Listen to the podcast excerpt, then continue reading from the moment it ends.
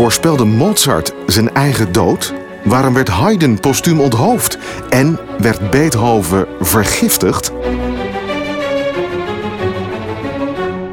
In de podcastserie Klassieke Mysteries ga ik, Rebecca van der Weijden, samen met mijn collega Ab Nieuwdorp op zoek naar de antwoorden op deze vragen. Hey, zijn we in Wenen, mooie, bruisende, zonnige stad. Ja. Neem je me mee naar een begraafplaats. Een hele, ja, hoe zeg je dat, onheimische... Onheimisch? Doodse plek eigenlijk. De bomen zijn dood, de graven zijn dood. Vervallen, de mensen ook. Ja. Ja? Nou, we verlaten nu de mooie, gouden, rijk gedecoreerde kerk. En we gaan naar het mausoleum. Maar hier ligt er sinds 1954. De geheimzinnige verhalen leiden ons naar de stad van de muziek, Wenen, waar we de laatste voetstappen van deze grote componisten gaan volgen. Zo moet ik van het vrij metselaar. Het ziet heel geheimzinnig uit. Het is ook heel geheimzinnig. Je moet ook echt ingewijd worden. En het waren zeker in die tijd ook voornamelijk de hooggeplaatste mannen die deel uitmaakten van zo'n loge. Wat zien we hier, Rebecca? Er hangt een lokje haar. Een lok haar van de grote Ludwig van Beethoven. Dit is echt haar van hem?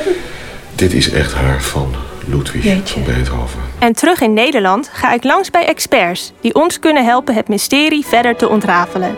Zoals neuropsycholoog professor Dr. Erik Scherder en wijnkenner Ilja Gort. Tot ver in de tijd van Beethoven werd wijn nog steeds gezoet met lood. Vandaar dat Ludwig van Beethoven werd ook Loodwig van Beethoven genoemd. Omdat hij altijd die zoete wijn dronk. Het komt uit de tijd van Frans Joseph Karl. Hij was een anatoom. En heel erg geïnteresseerd in het brein.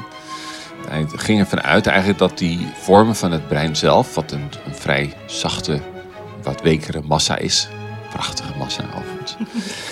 Dat is die vormen, die giri en die sulki, dat zijn de groeven, die giri, dat zijn de windingen.